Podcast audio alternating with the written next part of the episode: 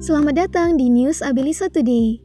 Kali ini kamu lagi dengerin segmen mewahnya Abelisa FM edisi 30 November 2020. Bersama saya Horinisa, kembali hadir tentunya untuk memberikan sejumlah informasi yang akan menambah wawasan kamu nih. Informasi kali ini datang dari dunia pendidikan. Ngomong-ngomong pendidikan gini nih, jadi teringat kalau Indonesia sendiri sudah hampir satu tahun anak-anak sekolahnya dan juga yang berkuliah belajar secara online sejak Maret 2020 diakibatkan pandemi COVID-19 yang masuk ke Indonesia.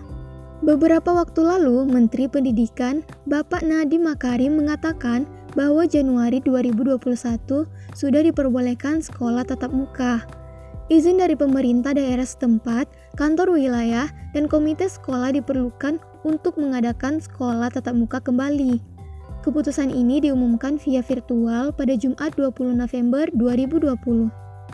Banyak pendapat yang ada di masyarakat, mulai dari kekhawatiran orang tua siswa yang menimbang bahwa pandemi COVID-19 belum kunjung usai. Selain itu juga ada yang setuju dengan kembalinya sekolah tatap muka disebabkan tidak efektifnya sekolah via online yang diterapkan belakangan ini.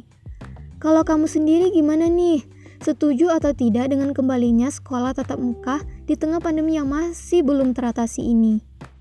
Apa pun keputusan akhirnya, kita tetap harus sama-sama ingat pesan ibu di mana pun itu ya.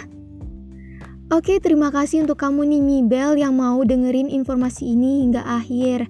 Stay produktif, happy terus, sehat terus, dan sampai ketemu di edisi News Abdi 1 d lainnya.